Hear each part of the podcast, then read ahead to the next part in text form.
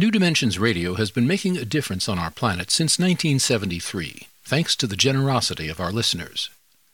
You too can help make a difference with a tax-deductible donation or membership. Please visit our website, newdimensions.org, and just click the Donate button. We at New Dimensions thank you for your support.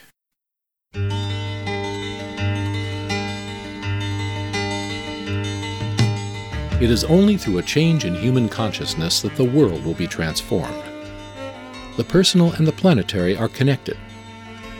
As we expand our awareness of mind, body, psyche, and spirit, and bring that awareness actively into the world, so also will the world be changed. This is our quest as we explore new dimensions.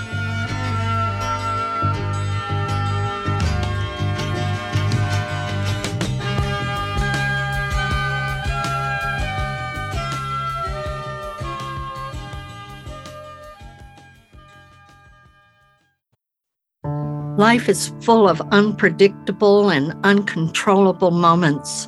A doctor tells us that a shadow has shown up on our CAT scan, or a car runs a red light and smashes into us, or our computer is misbehaving and we have to stop what we're doing and try to get a live person on the line to tell us how to fix it. These are just a few examples of many occurrences that show up unexpectedly in our lives. So the question is how can we better cope with our own sense of being overwhelmed by these unbidden occurrences? Today, we'll be exploring ways to be more effective in coping with the challenges of daily life, as well as how we can tap into our inner brilliance with our guest, Guy Finley. Guy Finley is a spiritual teacher and author. He's the founder and director of Life of Learning Foundation, a nonprofit center for transcendent self study located in Merlin, Oregon. He hosts the foundation's Wisdom School, an online self discovery program for seekers of higher self knowledge he offers free online classes every Wednesday, Friday, and Sunday, and each class includes a question and answer session with Guy.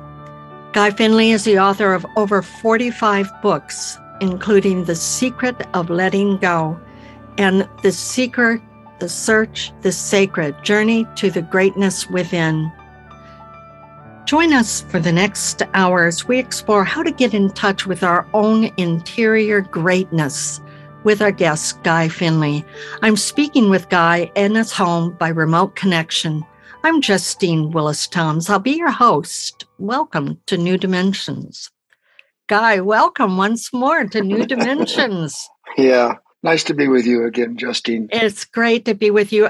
I want to go back, first of all, to your teacher, Vernon Howard. And who was he? And can you please share a bit of his wisdom that you've gleaned through the years? Mr. Howard was, and as far as I'm concerned, still is, even though he's not in his body, a tremendous light in this world.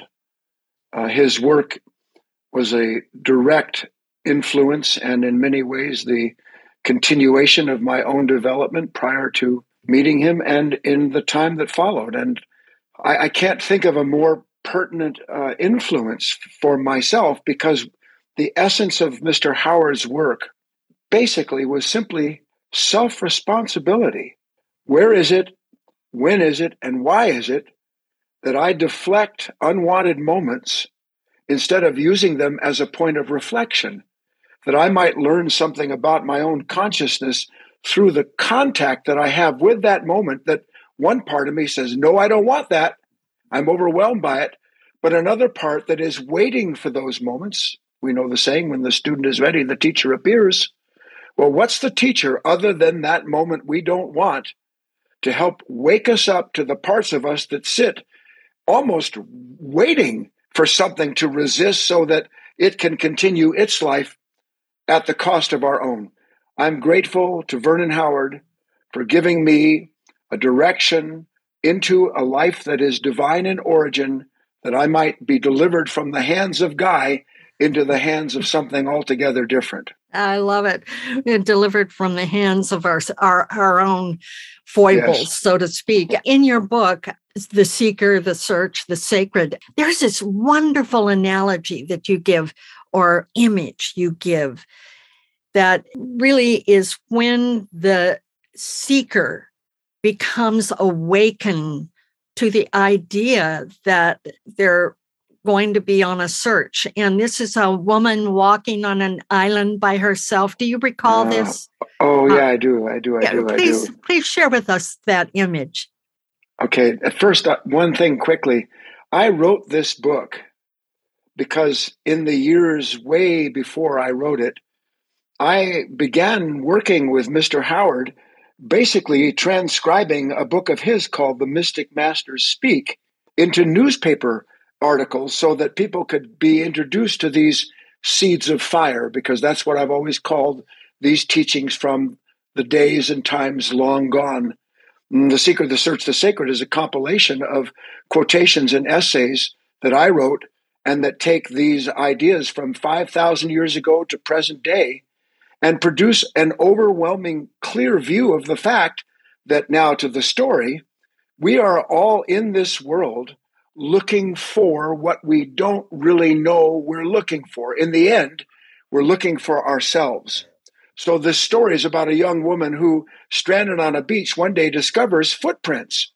And she thought she was alone. And of course, the footprints represent these seeds of fire, these beautiful ideas that have been handed down from generation to generation that stir in us this sleeping fire, this wish to enter into another order of ourself that we might discover in that other order of ourself we are not alone on this island called earth, not alone in this island called self, but rather we already belong to something that has seen to it. We can find our way into this unity if we will just enter into the journey and let the journey lead us where it will. That's so beautiful. And it just reminds me of something that you have written in this book. And I'm, I'm going to quote it because it's so beautifully put. Um, you say, everything in creation longs to touch and to be touched. Flowers and trees stretch their leaves and limbs up to the sun, just as the sun reaches down to touch them. That's so so beautiful, and and it's really about the invisible law of nature and mutual attraction, and and and it has to do for me about that seeker and how this attraction permeates the whole of nature. So that search, it just reminds me of how that search is a natural process. Would you say? Yeah. Yes. Look, you've touched on something important, and really the heart of this book of mine is this idea that not only as above, so below, as the Hermetic teachings, but as a continuation of that, as within, so without. And the description of that little essay, that one essay in the book, speaks to the fact that we are intended to be in a constant state of conversion. What is life other than a ceaseless reconciliation of energies from on high coming into what is beneath it, being converted, and then making the return journey back home. Real life is a current. And in order for us to enter into the current, we have to be willing to be converted by what happens to us as all of that energy from the divine comes in. So that, to the point of your opening comment, Justine, you said we're so overwhelmed by life, you know, COVID and identity politics and all of the rest of that stuff. And the fact of the matter is, it isn't life that is overwhelming us. We are overwhelmed with resistance to life because we don't know what to do when all of this energy pours in and we experience pain. We blame the pain of this conversion on the content of the conditions around us instead of letting the conditions become the conducive, the conductor of that which awakens us to these parts that do resist life. Does the flower resist the sun that gives it its beauty and fragrance? or does it take that energy in and as it is created to do, convert that energy into what will become beauty and food and substance for everything that it serves?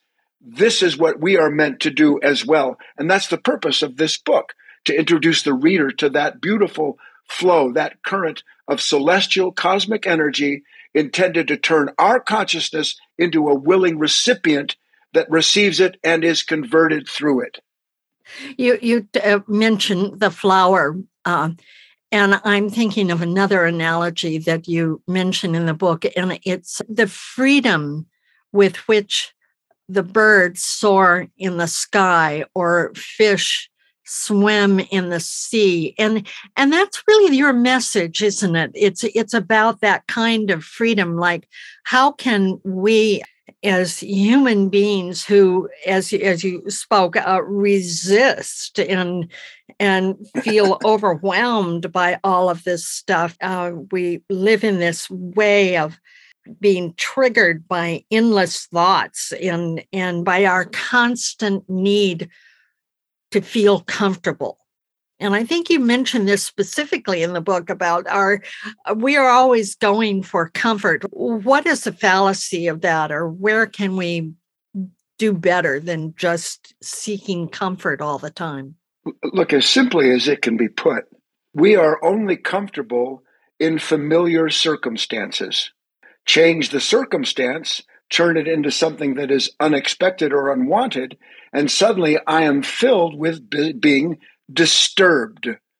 I have this expression, I call life, real life, a cosmic swizzle stick. It is forever stirring up the content of a consciousness that doesn't want to be stirred up. On one hand, it says, Oh, yes, please, God, come in, touch me, wake me up, stir me. But the moment that the form of the teaching comes into the student that doesn't match what the student wants, suddenly, oh no, don't do that. So I call a crisis a close encounter of the truthful kind, where in that moment, something in this consciousness that does not want to be disturbed is suddenly disturbed. And the solution to that unconscious reaction is to do what? To try to control, change, or otherwise avoid the circumstance it blames the disturbance on. But what if we could have a new understanding where we recognize the task is not to go through trying to control or change the unwanted moment, but to allow the unwanted moment to bring us into a point of conversion where we actually get it. Oh, I see. The moment is trying to show me something about myself I don't know. I have a favorite saying, Justine, when it comes to unwanted moments. Thank you I didn't know that about myself because that brings our attention interiorly instead of letting it being directed by a negative reaction outside of us that blames the circumstance. Then every condition serves this longing we have to become a more compassionate, uh, awakened human being as opposed to conditions challenging us as they do because they're not familiar. I'm here with Guy Finley, and he's the author of The Seeker, The Search, The Sacred Journey to the Greatness Within. And I want to let people know that his book is available on his website for a discount if you mention New Dimensions. And his website is guyfinley.org.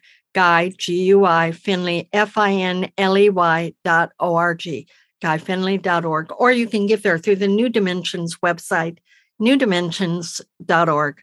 I'm Justine Willis Toms. You're listening to New Dimensions.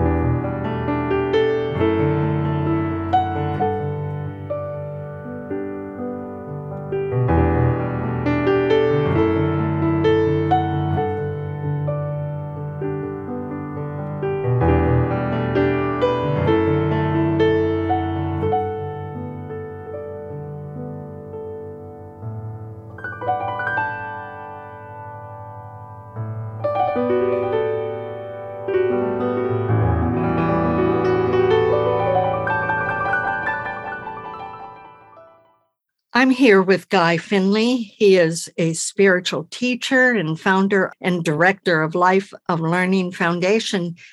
And his newest book is The Seeker, The Search, The Sacred Journey to the Greatness Within. And I'm wondering, we're, we're talking about reactions and about uh, the conditions that exist in the world. And uh, there are the personal conditions that we react to and we we want to you know resist. But then there are the collective. There are the world um, conditions that maybe need in my opinion our attention such as um, right now as we're talking people are fleeing their homes in ukraine uh, mm-hmm. from being bombed. And uh, so how do we coordinate like the personal and right, the right. world conditions. So what's what do we do with those? We have to have a new understanding, Justine, because in no way am I suggesting that one doesn't feel sorrow, uh, maybe even anger, uh, resentment, regret. These uh, these reactions are, in one respect, totally natural. But we have to put all of this into a context that allows us, God willing, to understand that there's a great difference between being identified with a moment and being intelligent about it. There is no intelligence in identification, none.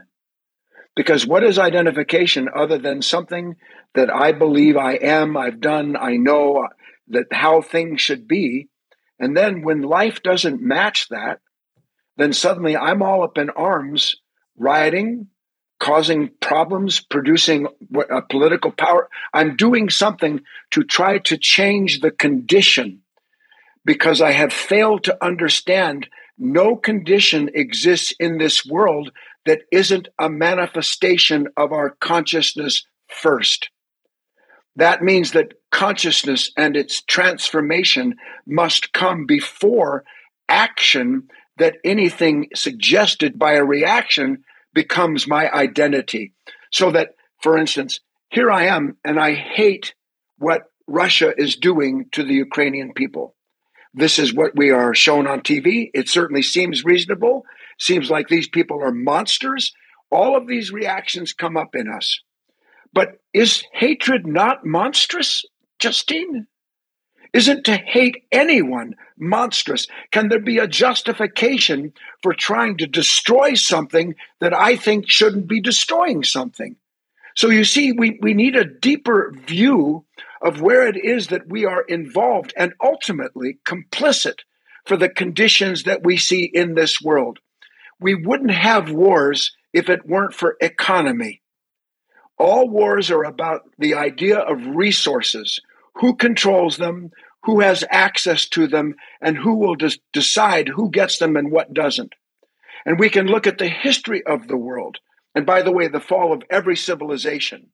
And we can see that over time, resources were becoming scarce.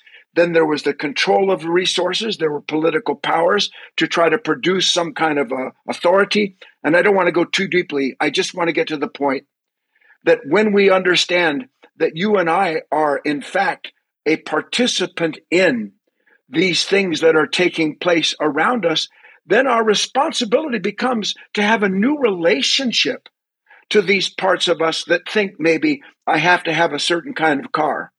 I have to have a certain kind of income. I need to dress in a certain way. I need people to see me in this light or not that light. So that then my character cannot be separated from the conflict that I see unfolding. And I'll ask you, Justine, just to bring this to a head.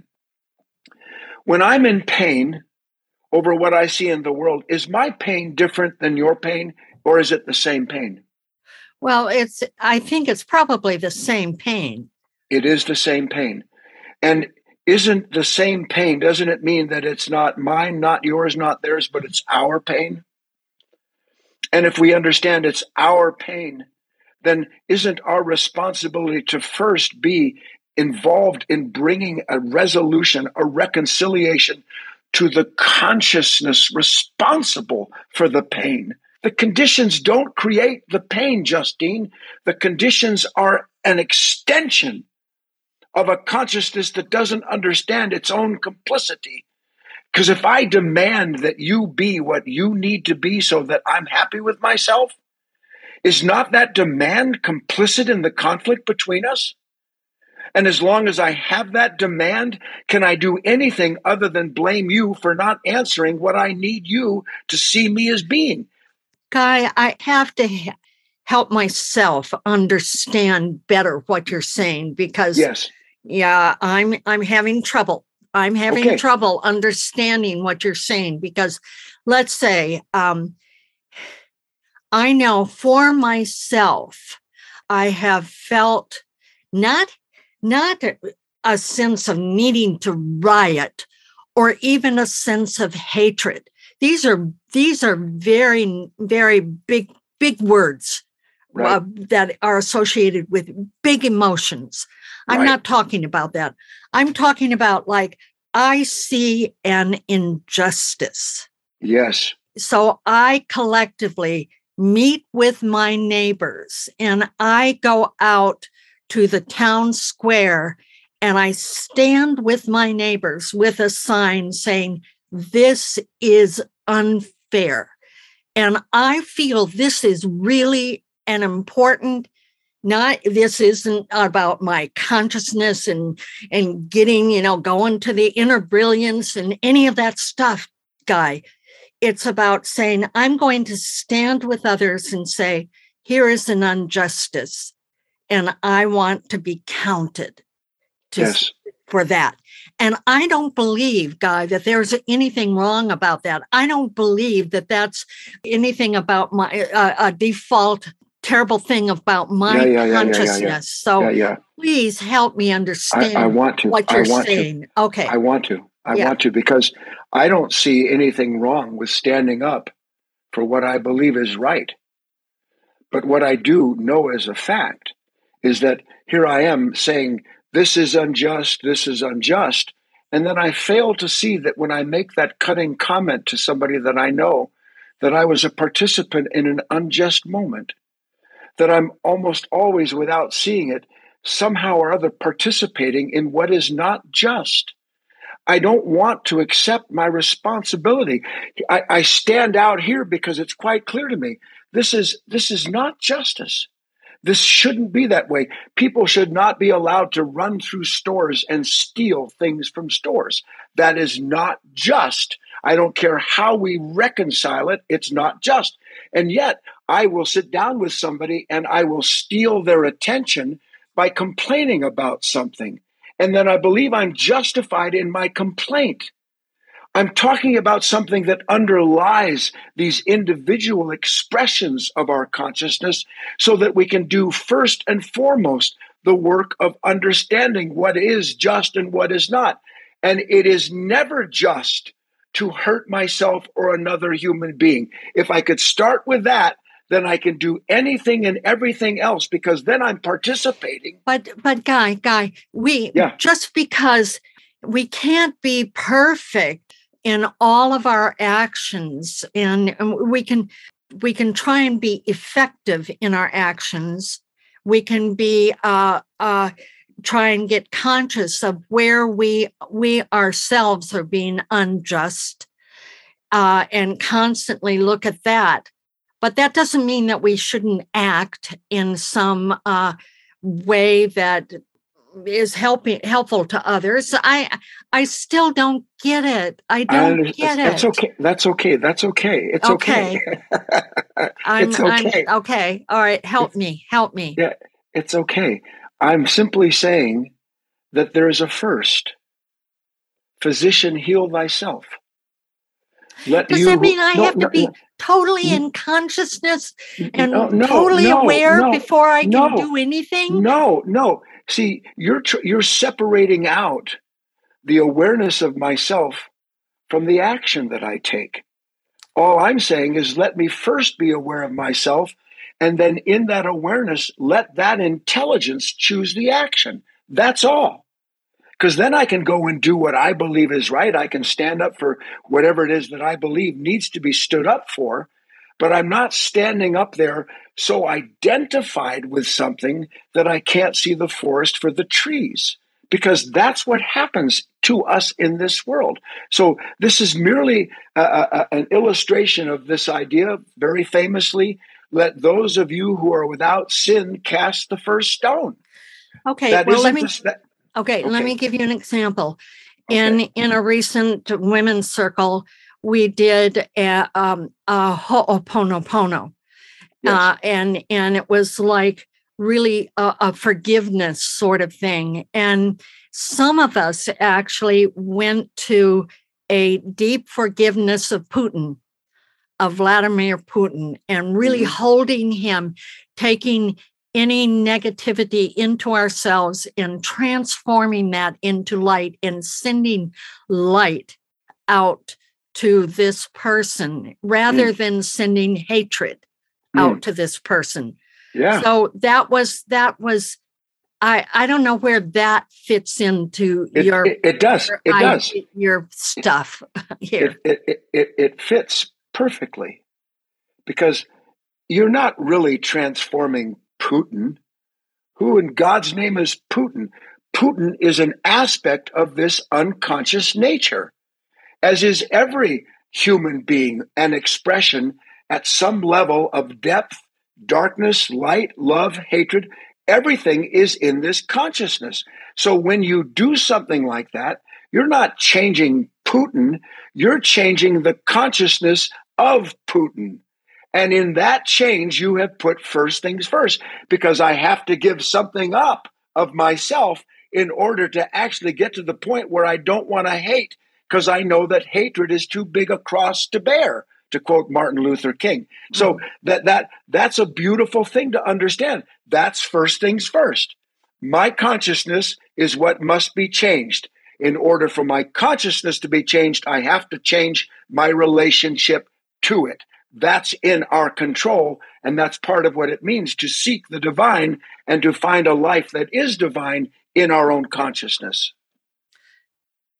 Okay, okay. So, and you're it's like if we hold hatred that that's actually self-destructive that yes. that's oh, not helpful to us absolutely it, and it, we, it is it is holding hatred is the illusion that there's someone in me better than putin that there's someone in me who knows how things should be and you don't and i hate you for the difference between us that's what racism is all of that is the essence of a separation in this consciousness that we don't see or understand. But you've touched on it by going into this consciousness and understanding that's its tendency. My identity wants to hold that, but I'm going to let it go in favor of something higher. I'm here. Thank you. Thank you, Guy. I'm here with Guy Finley, and he's the founder, director of Life of Learning Foundation, author of The Seeker, The Search, The Sacred, Journey to the Greatness Within. I'm Justine Willis Toms. You're listening to New Dimensions.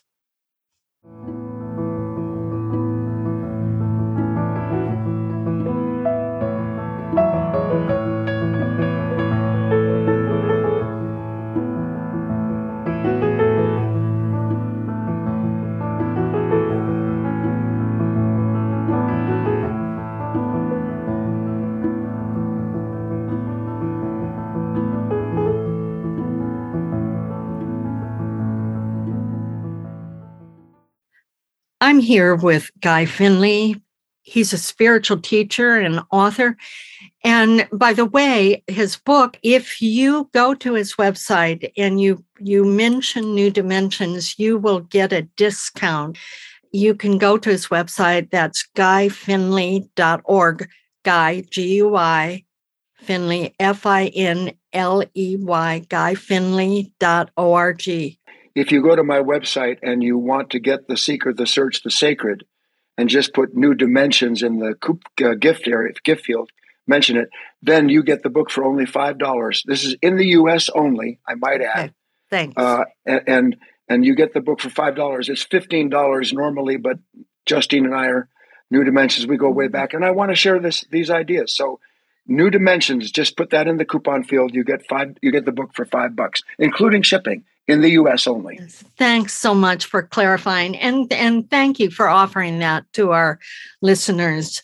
And Guy, I would love for you to to talk about um, in contacting the powers within, that brilliance within, um, you talk about three ideas, the threefold power.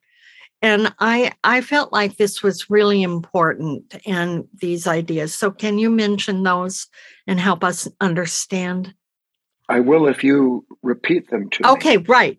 Discrimination. Oh, thank you. I'm so sorry. Discrimination, no, no. intention, and illumination. So, uh, starting first with discrimination, the ability to discern or from what's true and what's false. I mean, this is so important days. Oh my goodness. So that's why I bring it up. Yeah, no, I love your passion, Justine. We're kindred spirits. We Look, are. Yeah. Discrimination, that's what we just spent the last section talking about.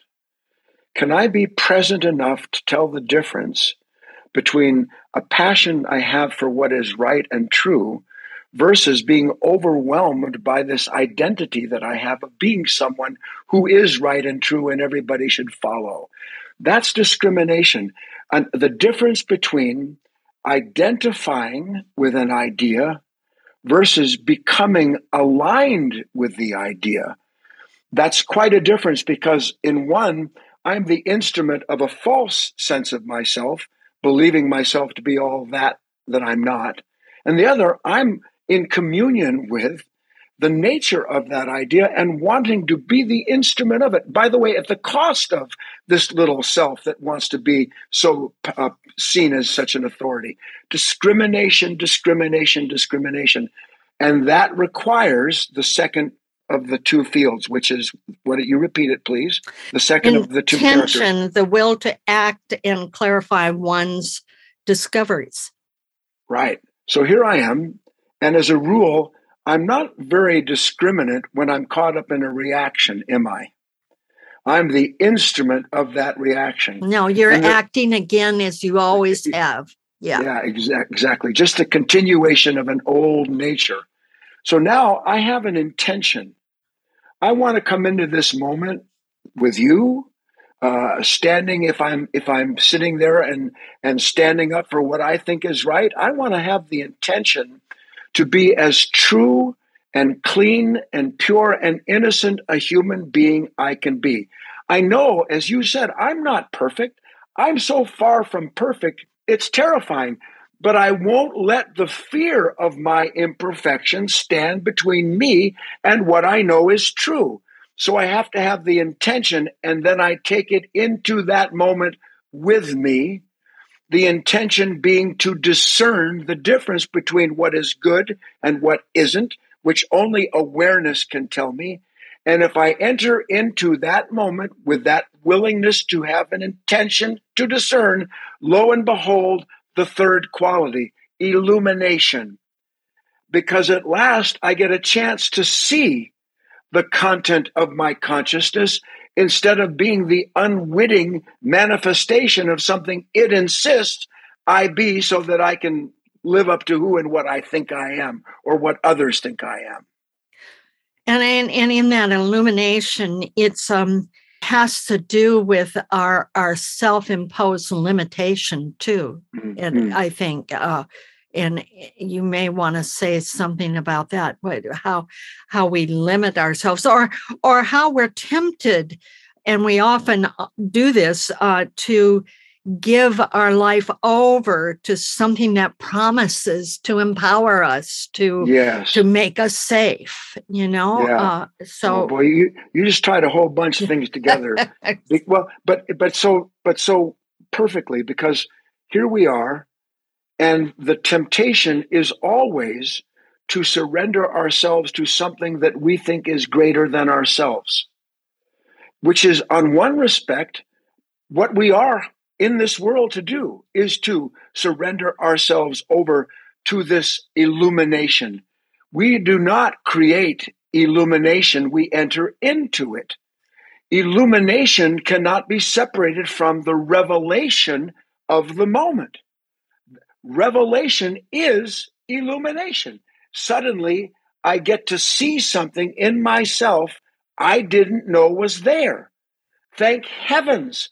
I always thought I was this kind of person. Suddenly, in this moment, I realize, you know what? There's something in me that's not quite what it thinks it is. Revelation, illumination, and illumination in the end is integration. Because when I see something and I know it's not wholesome, I know it's not good for me, such as hatred, in that moment of illumination is not something that formerly was separated. Me, who believes that hating you proves I know what love is.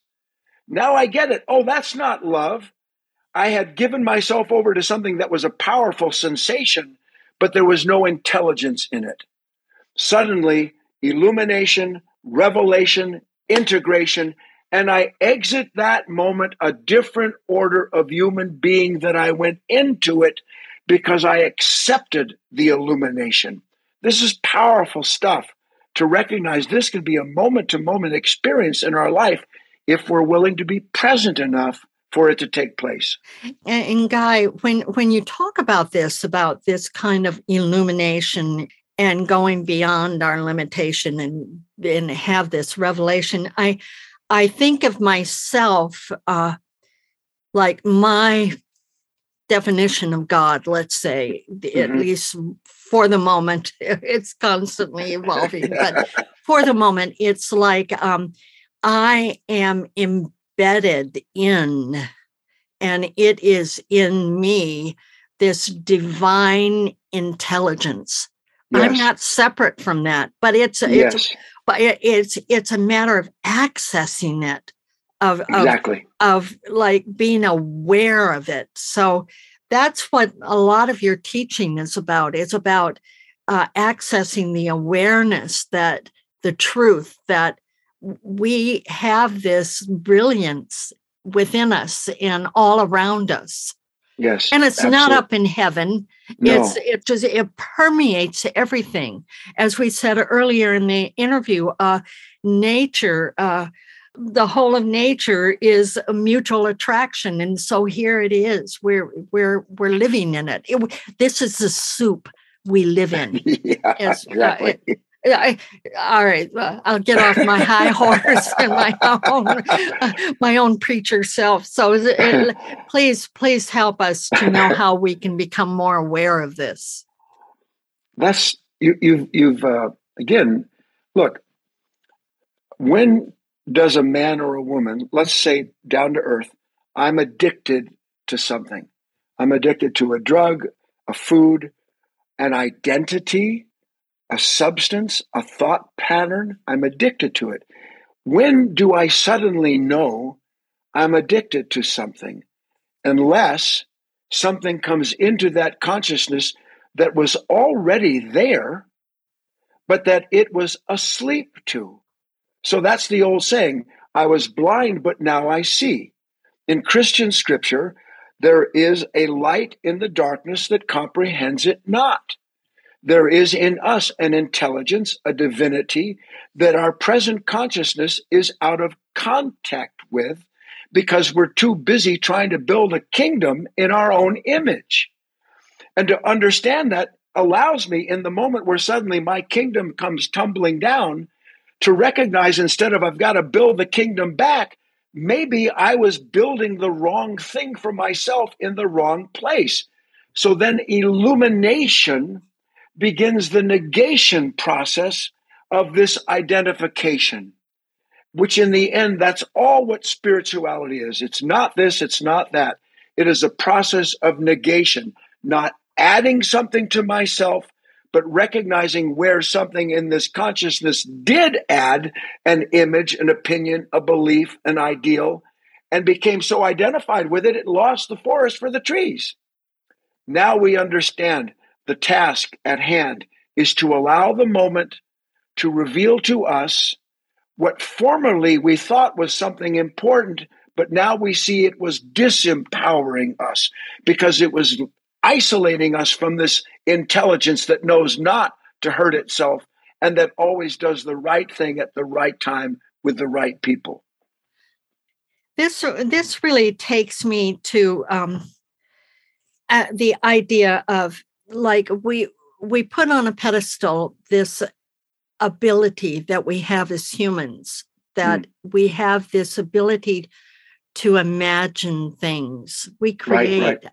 Yeah, yeah. so much out of our imagination and so i was really curious because i noticed that you said you've written something about a negative imagination what do you mean guy about a negative imagination. What is that? And how? I, I wish I wish our interview could go on for days. Every time we get together, such a great question because it points right to the heart of this. Your intuition's spot on, Justine.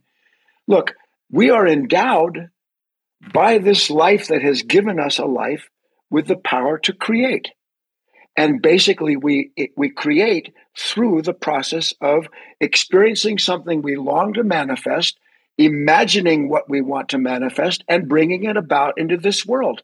But we are we are creations before we're creators. And there has to be that understanding. I'm not the creator of love you said it. I'm not the creator of intelligence. I am a creation of intelligence imbued with intelligence imbued with love. So when we get lost is where we start to think of ourselves as the creators of this world instead of recognizing our first responsibility is to be part of this bridge of love, this bridge of intelligence, this bridge of the divine that ceaselessly touches and reconciles everything that it does. If I find myself there, I can't get lost in the illusion that I'm the creator of what I do.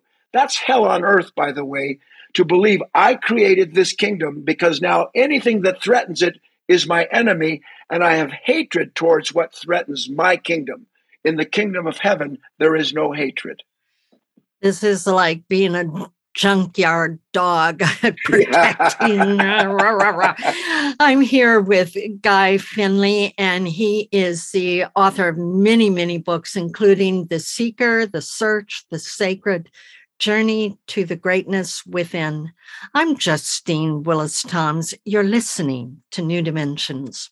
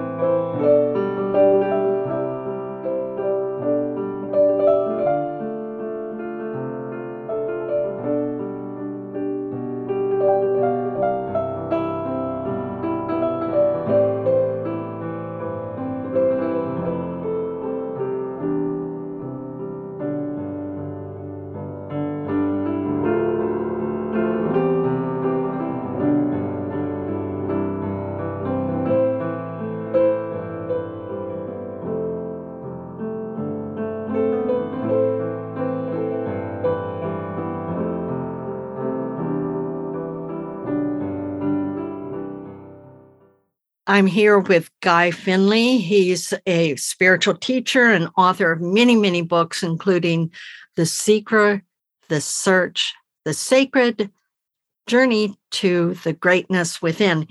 And Guy, I, you know, I I often think um, use my own analogy is um, that we create we we live in this movie that we've created. It's like we're the director, we write it, we create it, and you know it's out there. For and, sure. And so what what you're talking about is maybe if I can continue with that analogy is ste- stepping out of the movie theater, taking to say, wait a minute, there there's this other reality and so help us to see if we step out of the movie of our life uh, to see more clearly what that reality is that we could be living into. Yeah, yeah. Another another good topic for us to look at. Uh, do you remember when you were a little girl and you loved whatever you loved? I can remember when I was a little boy. I loved my flexi You know, then I loved my little motor scooter. And I continue to outgrow the love of first the bicycle, the flexi, the motorcycle, and then the car, and then then the house. I outgrew these things because as I matured as a human being, my values changed. And my values changed in part because I'm brought into a, a culture that has a certain specific set of values. And in identifying with them, because I don't know what other values there are, I begin to try to leave one thing behind and grow into the next thing that will give me my identity. Because each time we outgrow a stage, a season of our life, we become identified with the season that we've been pulled into. I wouldn't leave one thing if there wasn't something better to go to, right? Is that like a trapeze artist letting go of, of one bar because the yeah, other yeah. bar is there? Yeah, and, and I'm I have I'm drawn to it because I'm falling. yeah, but, right. But the point being that I am drawn to the next level of my own development. So we can see that in the world, there are these stages of development we go through according to the years. This is very common in the Far East, the, the times of a person's life to do this, do that, and then finally become a, a recluse, to enter into a contemplative life. In America, Western culture, we don't have that. But you've alluded to this idea that is it possible for me to begin to outgrow the experience of being Guy, the experience of being Justine. Because what is the experience of Guy other than this tumultuous outpouring of these reactions, these identities, these things that I insist on or must have? And then gradually recognizing I've been doing that for like 4,000 years and not a lot has really changed. And the world's certainly not any better. Then I begin to see, you know what, maybe the task here is to be more an observer of my consciousness than to be the unwitting extension of it as it tries to build another world for itself. At some point, we have to see the futility of trying to build the world in our own image because that's what the world is now. And it's a mess. It's a mess. So one day I, I, I, start to have this reaction. I get afraid. I want to control. I want to change. And in the middle of it, Justine, what do I do? I go, wait a minute. Been there, done that, not again. And then I have to bear the manifestation of this consciousness that insists on confirming and conforming the world to its own image. And I die to myself. And I become the witness of myself instead of the hapless uh, instrument of something that's never changed anything other than the conditions it keeps trying to change. And eh, in in that, the question for me is to not be afraid mm. or to not pull back from that consciousness because others are not doing it. Oh, yeah. Like I say, oh, well, but the whole world, you know, yes. needs to be conscious. I mean, I'm coming to this revelation and it's feeling it and I'm having some success with it. But because others are not, it shouldn't stop me. I is that right? Yes. yes, yes, yes. Right. Look, this is this is beautiful. Because here I am. I'm a human being, which means I have a nature that nature gave me. And that part of my humanity has a herd instinct.